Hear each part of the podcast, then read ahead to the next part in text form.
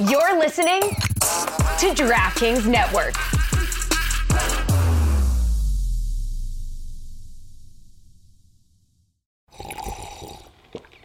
That's not just the sound of that first sip of Morning Joe. It's the sound of someone shopping for a car on Carvana from the comfort of home. That's a good blend. It's time to take it easy, like answering some easy questions to get pre qualified for a car in minutes. Talk about starting the morning right. Just like customizing your terms so your car fits your budget. Mm-mm-mm. Visit Carvana.com or download the app to experience car shopping the way it should be convenient, comfortable. Ah.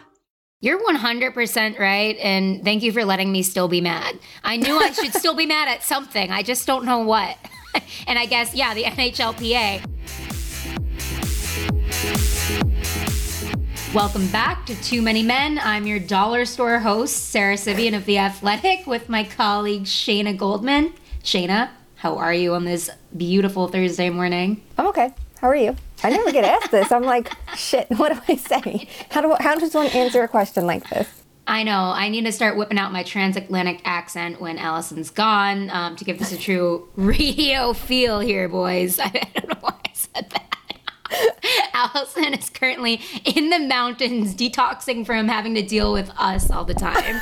so we she's sending us beautiful photos. Maybe we'll put one somewhere on twitter.com. But the Stanley Cup finals are among us, folks, and the Avalanche beat the Tampa Bay Lightning in overtime 4 3 last night. And I love that we got overtime in game one. I mean, we are not getting skimped out of anything these Stanley Cup finals, I guess. And it did deliver, and we'll get into that. But first, we have some bits of news, if you will, to go over. So, first of all, Jessica Campbell, who we shouted out on the pod two pods ago, was it? Um, yes. As somebody that could potentially make a jump to an NHL coaching job. Um, the New York Rangers hired her for their development camp. Um, I think she's a great skater, and I think that she there's no one better to kind of teach the boys about skating. Shayna, what do you think? Yeah, I think it's a cool opportunity instead of going with someone that maybe was already in the organization or someone who's done this a thousand times like bring in someone fresh with like a, a new perspective and see what they can do especially because like i mean not for nothing the rangers haven't had like the best luck with all of their prospects and development camp obviously is one small thing but like just overall i feel like it's just a, it's a positive sign. It's something a little more innovative and we've seen them work with like amanda kessel before and like dip their toe into women's hockey things. So this for in my opinion is a big step and i feel like for her it's a big step because women have to prove themselves at every single solitary level to to even be considered and she has coaching experience under her belt. She has playing experience. So now here's work with an NHL franchise that I think is another one of those like stepping stones that should help her mount a massive resume to compete with the hockey men with you know two long NHL tenures where they do absolutely nothing during them yeah, yeah, hundred percent. And it is another stepping stone, as you say. And it's great to see women in these big markets and original six teams. I feel like that holds some weight too. That um, there's a lot of women getting hired in these original six and Vancouver, which is an original six, but still kind of counts to me. I, I like the direction we're headed and we don't have to put them on the shit list this time. So I am always happy about that. Um, yeah. Other news Bruce Cassidy was unemployed for less than one week. he got hired by the Vegas Golden Knights. Shayna, what do we think about this as a head coach, obviously? Shayna, what do you think about this move? How, how do we get that reputation that if we get fired from our jobs, we'll have a new job within five seconds? yeah. Rangoon's killing me. Rangoon is in the background stalking the prey of me and Shayna currently. but um, no, I, I mean, we talked about Cassidy a bit and the situation, so it is nice to see that the awkward breakup with Don Sweeney did not cost him any job opportunities because yeah. like they waited after telling him he's fine. And I mean, it's not like Vegas has many prospects or young players to worry about. So it should be fine too. Like, you know, if that was the concern and, you know, there's merit to that concern, it's not like Vegas is a young developing team. So that's positive. Yeah, it makes me wonder if I mean, obviously, tampering is an issue, so they're never going to admit to anything like this. But maybe Vegas was talking to Bruce Cassidy and everybody mutually decided to go their separate ways in a little bit. It doesn't seem like it based on what Cassidy said, though, right? He was said Yeah. this was a shock to him, but. I mean, I guess kudos to the Golden Knights for immediately being like, "Not, we want you right now, ASAP, immediately." If that's the case, so I, I maybe Jesse Granger of the Athletic, who is a great Golden Knights writer, will let us into the behind the scenes of how this happened. I think it's fascinating how quickly it happened. Um, kind of goes to show what we were all saying, like, why would you fire him? There's not really that many better people other than. I guess Torts and um, Barry Trotz kind of waiting in the wings there. Yeah. Maybe maybe Trotz goes to Boston. What are we? Who are we thinking goes to Boston? I literally don't know who you're gonna find that's like not saying Cassidy's the end all be all, but like I don't see Boston going out of the box. Like their team that probably if if Bergeron stays and you know once McAvoy's healthy, like it does feel like they're gonna be like let's give this another kick at the can. Like you'll teams tend to want an experienced coach in those situations. They're not gonna be like let's go find someone new. So I'm really curious. Um, like I would expect Detroit to have like a little bit different of a hire. You look at like Jon Cooper in Tampa, that was an Yzerman hire. So Boston, I really don't know what they're what direction they're gonna go. But like the one thing that is funny to me is like you you mentioned like how it went down with Cassidy and like it seemed like such a shock. You're going to the team that's made such a reputation for themselves in such a short time for fucking over people. Like it's nothing. like, yeah. oh yeah, you're gonna be here for life. Actually, we're done with you. Like you're you're you're a fundamental part of our team. Actually, go fuck yourself. We're done here too. Maybe they said they're changing their ways now and Cassidy's hopping on board. I think it's interesting that Cassidy and Eichel are going to be together, not in Boston. Maybe that's what he needs, so everyone can get off his back and stop saying he's the problem. Maybe that's what they both need the little switcheroo. Like nobody can blame either of them, or they're all blaming each other. Yeah, right. And then like the watch the Golden Knights will thrive this year because they don't have three thousand injuries, and will be like, "See, look, this all worked out. It was the right decision." It's like, it's not. I'm not saying it can't be the right decision, but it's like uh, there were extenuating circumstances for their demise last year. Who knows though? Maybe all of a sudden no one will be backstabbers. We'll have no more swords through goalies, nothing like that, because DeBoer's gone. Like maybe the vibes are different, and like he's intriguing because it sounds like Dallas might look at him, and I'm like, oh, okay, the team that needs offense is going to look at Peter DeBoer. Like, okay, I don't get it.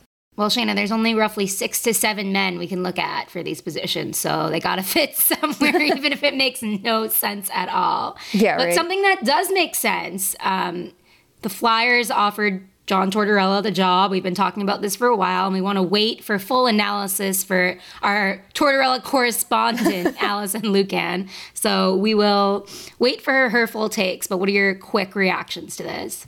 Yeah, when he when we, that tweet went out from Kevin Weeks, um, and like shout out to Weeks for another scoop. Alison immediately texted me like, "Can we do torts analysis on this one?" I'm back like, "Yes, yes, Alison, we will do torts analysis on this. We can't without her."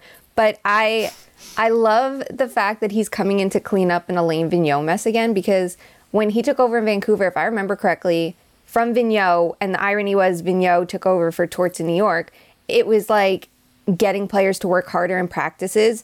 And like Torts is old school in that like you have to give your all during practice, which I don't think is asking for much. Meanwhile, he's the coach that doesn't believe in morning skates. So, you know, it's like there's two sides of it. But it was like when Vigneault left New York as well, that was something that was said like he didn't make them bust their ass as much in practice and do those kinds of things and like those work habits that you know Torts is going to try to instill. And it feels like the Flyers need that. I'll, I'll wait for Alison for my Taylor Swift references, but I do feel like Torts is in his reputation era. I feel like he has a chance to kind of switch the mentality around him, and and we'll see. It's something we've talked about pretty often, so we'll see. But like what you said with Kevin Weeks, he is seriously scooping everyone, and I wonder why he's not on the intermission broadcasts and things like that. I, I would love to have seen him on these things. I don't know. I don't think they're doing a bad job. I love Brian Boucher. I just would like to see Kevin Weeks on this. Maybe he didn't want to because he's too busy scooping. I guess we'll never know. Yeah, like so Steve Levy and Barry Melrose were talking about it. Like they have a desk and we're talking about how big it was, like everything that they have going on now. And I think it's really cool for them because for years it's been them and Linda Cohn trying to bring hockey to ESPN. So like great on them for getting this opportunity now, like headlining it. That's that's awesome. But it just feels like we know ESPN has so many more commentators I wish were in the fold more. Like you said, Kevin Weeks for the intermissions, or I liked Rick DiPietro and Ryan Callahan and you know AJ Mleczko doing color commentary would be great. I Yeah. I'm so surprised they stuck with the you know two man crew calling games with Ray Ferraro and Sean McDonough instead of adding in a play by play guy. And it's like Brian Boucher is right there doing Yeah. analysis in the intermissions. Yeah. Just throw him in the booth. like it would help to have a color commentator from the booth. Like this is the Stan- Stanley Cup final, load up. And instead it's like the same. I just wish they kind of took more notes from the Eastern Conference final and were like, how can we make this better? Like, how can we up our game? This is our first Stanley Cup final in a century. Like, let's do it. Totally agree. Um, moving on to the U18 Women's Worlds. Unfortunately, our women could not pull off their seventh World Championship in their past eight years, and Canada staved them off 3 2 for the gold medal. What are your quick thoughts on this? Uh, I thought the game at first, I'm like, damn, this game is done. And then the second, USA scored two really quick goals. It was a great game, you know, really, really, really quality play from the two of them, from the two teams. The commentary, I appreciated a ton. We talked about that, like actually highlighting the women for who they are, what they can do.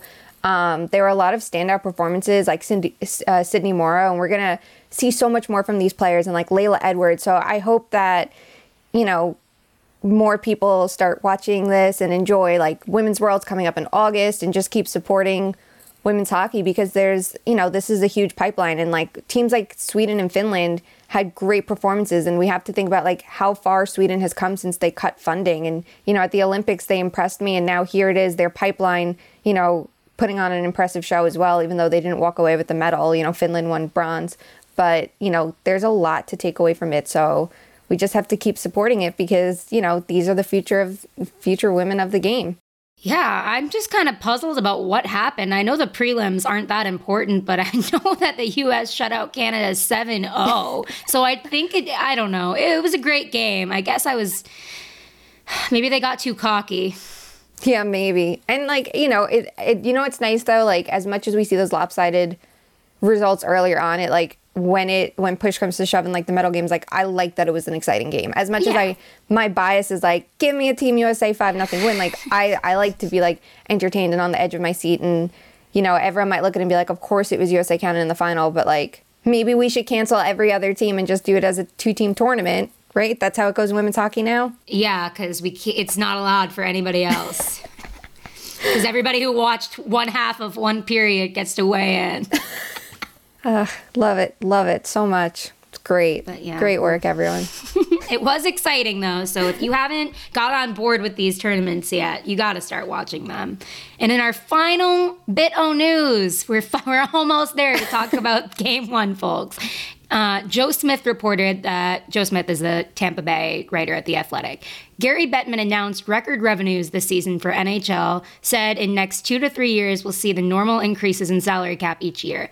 Um, I was furious and I let that get the best of me, I think. I quote tweeted this just saying, like, what do you mean normal increases in salary cap? It should be more if it's record revenue, right? Like, please. I, sometimes I just get so embarrassed with this sport that I love because the cap ceiling is so low and it's all these guys are there's so many teams fighting the cap right now and it's it could be so much more fun if it was just a little bit more like basketball. I know we don't have that kind of money right now, but I do we're if we get some more money, we should use that for good and to make the sport more entertaining. But I did get a text from one of my favorite insiders explaining the situation to me. Um, he said, the reason the cap is still more or less frozen despite rising revenues is because the players agreed to that at the start of the pandemic when they negotiated the CBA extended as a measure to get paid in full in 2019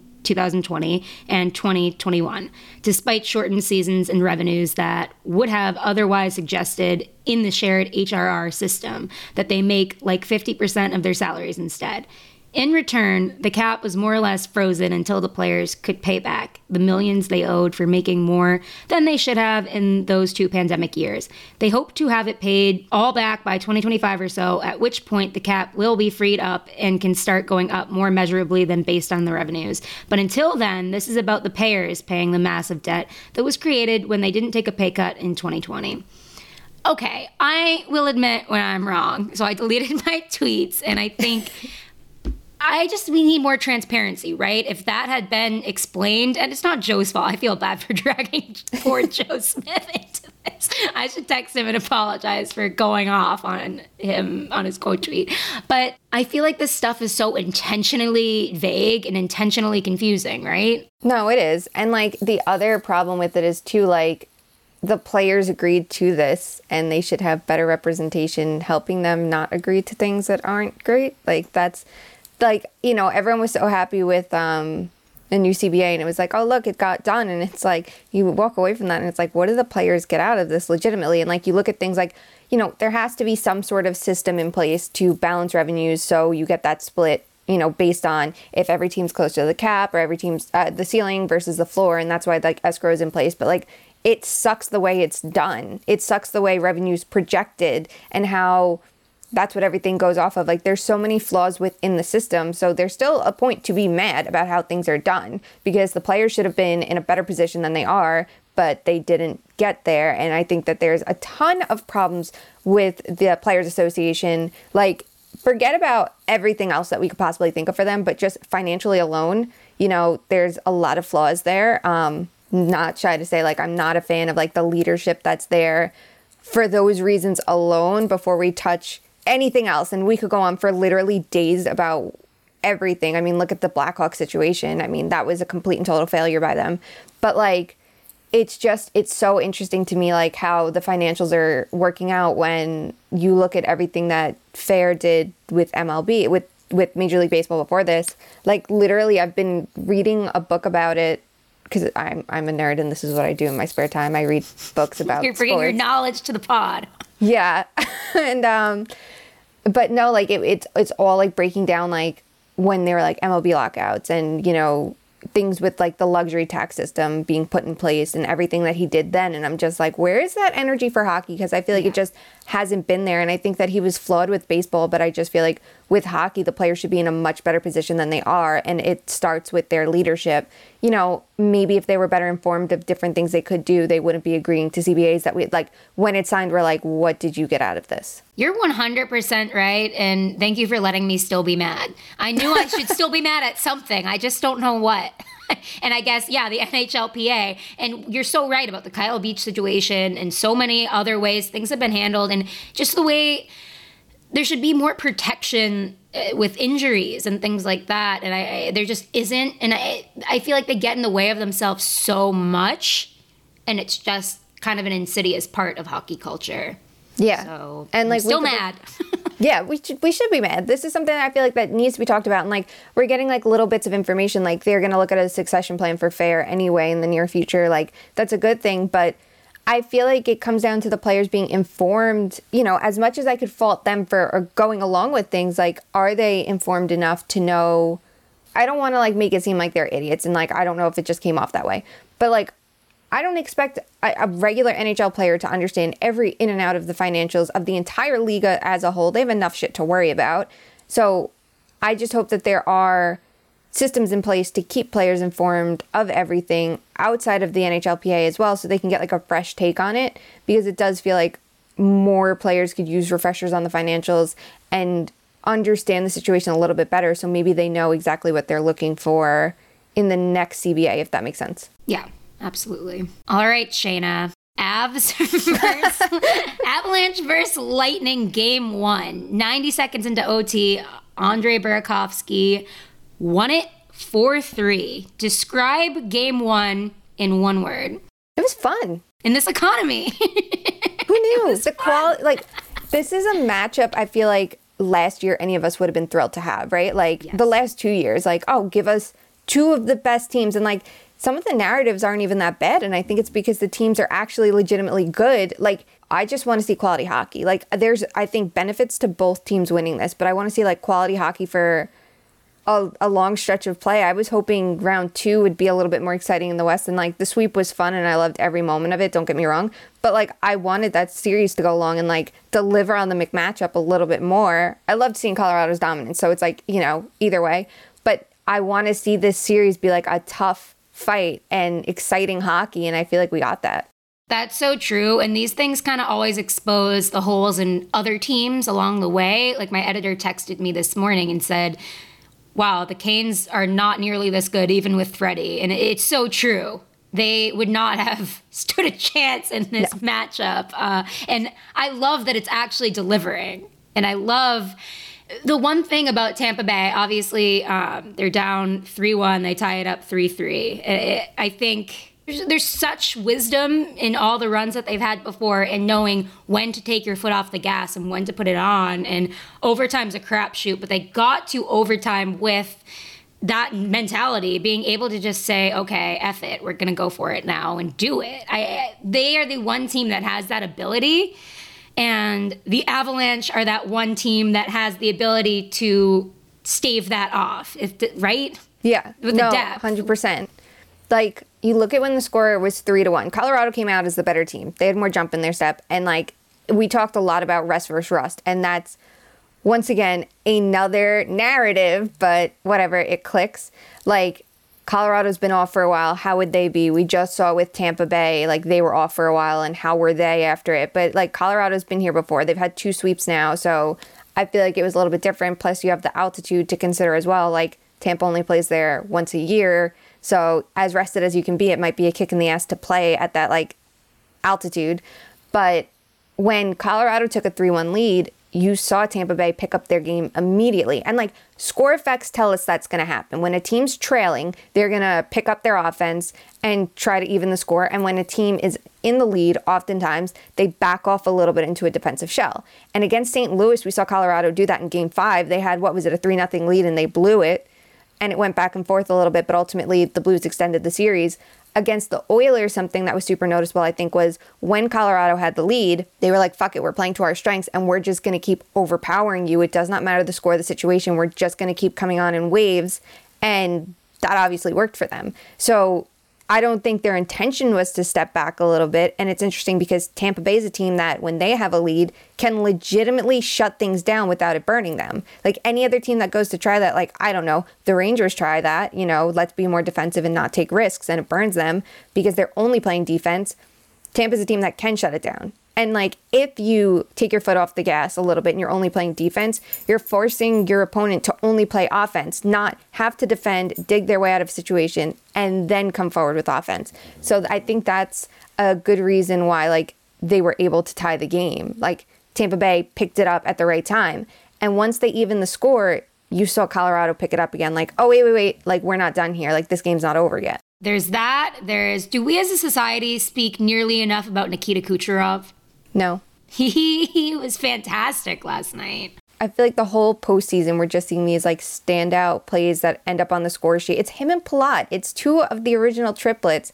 That pass was gorgeous. And then there's Vasilevskiy, who, if he plays, he almost won it for them, I feel. It's like they have just such a complete team, but I feel like the Avalanche have kind of more I don't want to say they're more competitive, but they just like have that kind of I don't know. What do you think it is that stands out about the Avalanche? A, they're just like an overwhelming team in front of the crease. I think that they're managing to get by with like average or below average goaltending in the playoffs, and that's like Darcy Kuemper was so good in the regular season, but since the Nashville series, he's had one quality start against St. Louis. That was it. Like, and his starts before he left the game with Edmonton like was not good, and last night again.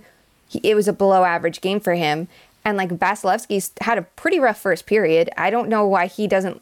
We talk about Mike Smith in game ones, rightfully so, but like Vasilevsky in game ones, they're not his best friend. Look at Toronto, that series, how it started out, and look at the Rangers. Like it really wasn't great. Florida was the one series that it was like, no, no, we're on it the entire time.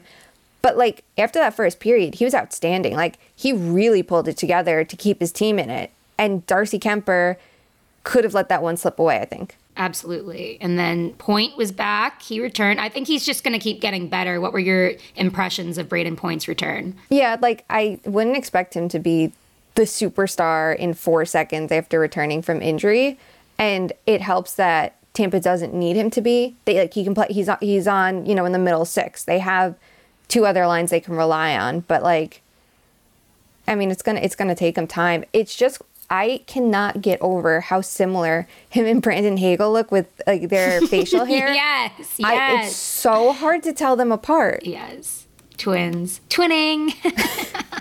I'll never say that again. okay, and uh, finally, you blogged about this. Are there any points we missed here? We covered it all. Um, two things. So we talk a lot about Cirelli, rightfully so. Like last year was Phillip Danault going through the shutdown matchups, and now it was Cirelli. And it was interesting. Colorado wasn't like we're going to keep MacKinnon away from him. They were like we're just going to keep rolling our lines. And against St. Louis, like it seemed like they were trying to shield him from Ryan O'Reilly a bit. And then once MacKinnon started beating O'Reilly in the matchup, the Avalanche were like, we're just going to outpower you. And it felt like the same thing. And like, it was a really rough night for the Hagel, Killorn, Cirelli line. That was outstanding against the Rangers when they got put together and really shut down Zibanejad. If I remember it, I think they had less than 5% of the expected goal share in their minutes, that line. And they played a lot against MacKinnon. And it's like, that is going to be a problem because that's the matchup they're going to rely on when Tampa has home ice as well. Like, if they can't shut down that top line, and it's not just MacKinnon, it's Landeskog and it's Nichushkin, like, that's a problem. And the other thing was Burakovsky. Like, he was so bad, he was a healthy scratch earlier in this postseason. And when Kadri got hurt, he got the bump in the lineup, and he was really good. That whole line, uh, Ranson and Com- uh, Jesse Compher's brother, and Burakovsky, they were they were excellent last night. Like that was the one-two punch Colorado needed. Absolutely. And okay, to your point about Vasilevsky in game ones, I didn't realize how I don't know if I subscribe to narratives like this, but at the same time, he has won three in game ones this playoffs, and in game ones, it's 3.99 goals against average and 0.884 save percentage. And in games two through seven, he's 11 3, 1.90 goals against average, 939 save percentage. So that is a palpable difference. And now it's like they didn't even they didn't reach their final form in game one, including him. So it does concern me for the Avalanche that the Avalanche seemed to be playing at their best and Tampa Bay didn't really, and Tampa Bay almost squeaked it out. But I still say Avs in seven. Do you want to amend your guesses at all? Your predictions? I forget. Did I have six or seven? I forget. Whatever I it is, six. I'm gonna. Yeah, I'll stick to it. But I do think like Colorado was the better five on five team by like a mile yesterday, and that's all well and good. But like you're gonna have to pick it up a little bit to beat Vasilevsky, who we saw in the second and third period like kick his game up a notch. So now you get non-game one Andre Vasilevsky. Like, do you have it? I I think they have it in them. It's just finding ways to beat him. Like he allowed his first five hole goal last night in the whole playoffs. We've been talking a lot about like beating him high blocker, and I'm sure that's an area that they're going to target. But it's just challenging him as much as possible. If you're going to beat a goalie like that, you have to, like, you could either try to lull him to sleep and then and keep him bored, and then hopefully the one shot trickles through. But I think a goalie like that, you just have to keep the pressure on. What's your prediction for game two? Um, good question. I, I don't know. I, I think I think Tampa Bay is going to come back and win it. I think they're going to win one. I think so. I think it's going to be a close game, but it just feels like I feel like that puts more. Who do you think there's more pressure on? This is what I was like thinking about yesterday. Like you have the team that wants to go for three straight, which in a salary cap era is like unheard of. The team that wants to be a dynasty, there's a ton of pressure on them to do it this year, especially when everyone wants to shit talk their last two championships, which whatever. But like they're the team to beat and they don't want to beat themselves, of course. But then you have Colorado, like, yes, they've gotten past things before, but like you're going against Tampa. Like, who has more pressure? Who has more to lose? If Tampa lost tomorrow, we at least could be like, well, you won the last two. Who thought you'd win three? Like, I don't know. Which team do you think? That's still the opportunity to do something unheard of, and I think a lot of this is about the pressure. These I, I feel like the reason partially they've won back to back is because they do put so much pressure on themselves and they are able to prepare for games really well. I, I think they.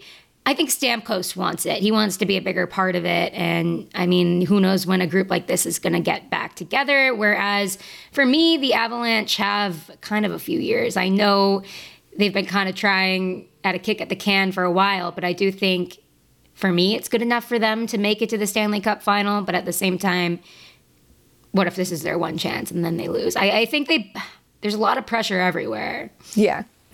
yeah. Because I think you're right. Like, Colorado might lose like Nichushkin and Kadri this summer to unrestricted free agency, but I feel like Lehkonen could step up and become the next Nichushkin if they can't pay him. And like, I think that they have one of the smartest front offices. Like, Joe Sakic's really good. They have really smart, data driven minds in their front office, and Tampa does too. Like, it's not to say one or the other doesn't. Like, highlight that for a second. These are two teams that do subscribe to data and analytics and numbers and look at them.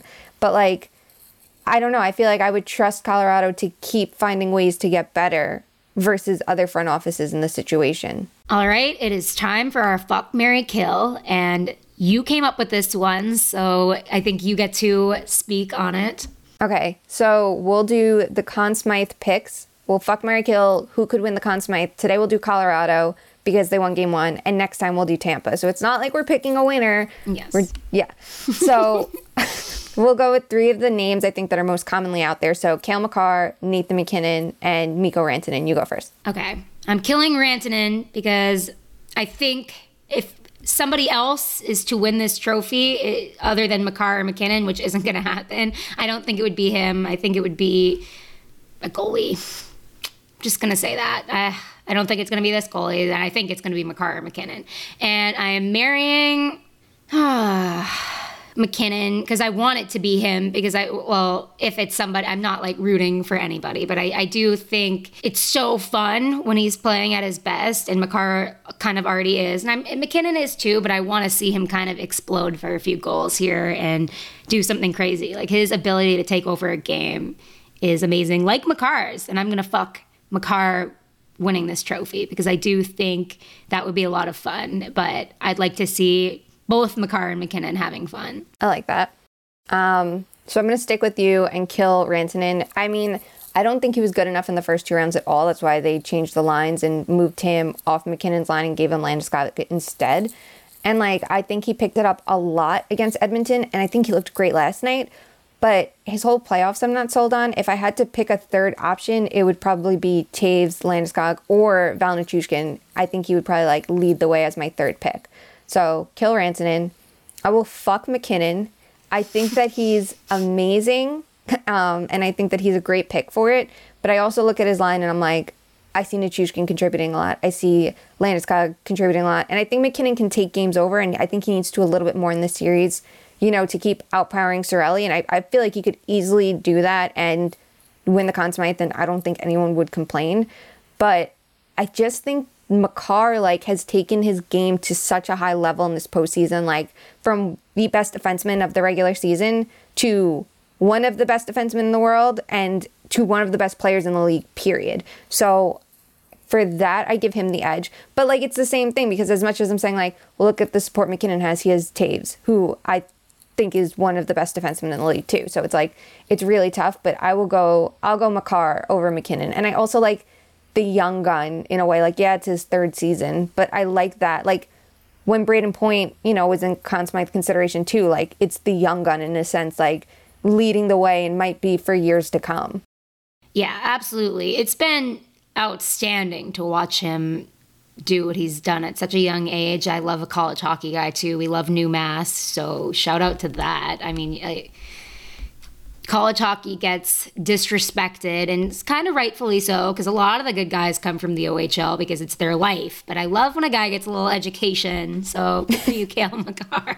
no, I'm glad you brought up the college point because I was thinking the same thing. And his rookie year, it was it was Adam Fox, Quinn Hughes, Cale Makar, and John Marino all coming from the college route. And I loved seeing the four defensemen from the NCAA thrive. Like they get so much shit and there's so much bias against them in the draft.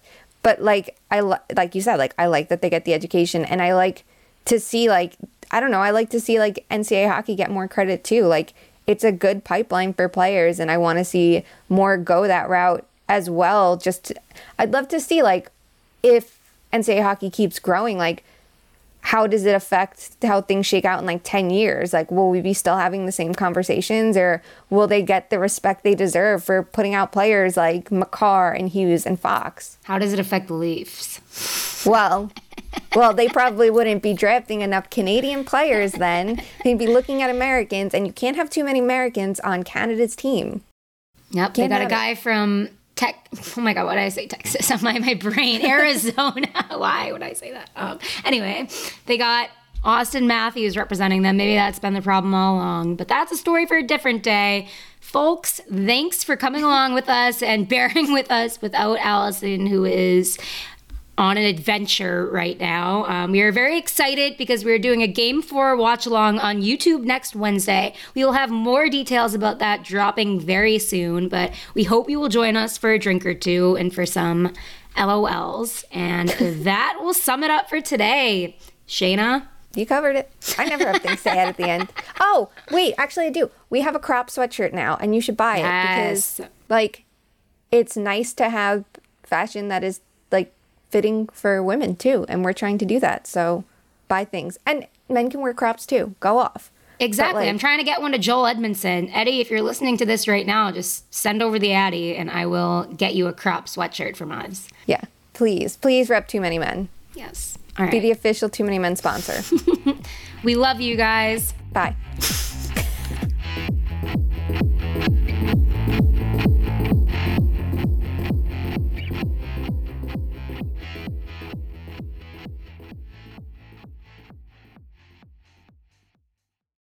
It's happening daily. We're being conned by the institutions we used to trust. The mainstream media is distracting us with meaningless headlines instead of focusing on the harsh realities facing American families. Time is short before something big happens, and that's why so many folks are preparing. They're becoming self reliant by investing in emergency food storage from My Patriot Supply. Go to mypatriotsupply.com and secure four week emergency food kits for each member of your family. Each kit contains tasty breakfasts, lunches, and dinners, averaging over 2,000 calories per day. Save $50 on each four week food kit you purchase. Plus, get free shipping on Ready Hour four week emergency food kits. You're not ready if it's not Ready Hour foods. At My Patriot Supply, you can also get solar power generators, water filtration units, heirloom seeds, and survival gear. Order by 3 p.m. and your unmarked boxes ship the same day. Shop mypatriotsupply.com today. mypatriotsupply.com.